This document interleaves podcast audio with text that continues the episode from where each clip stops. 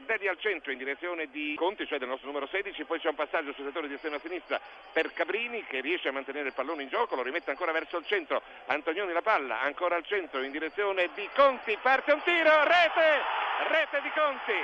rete di Conti esattamente al diciottesimo minuto.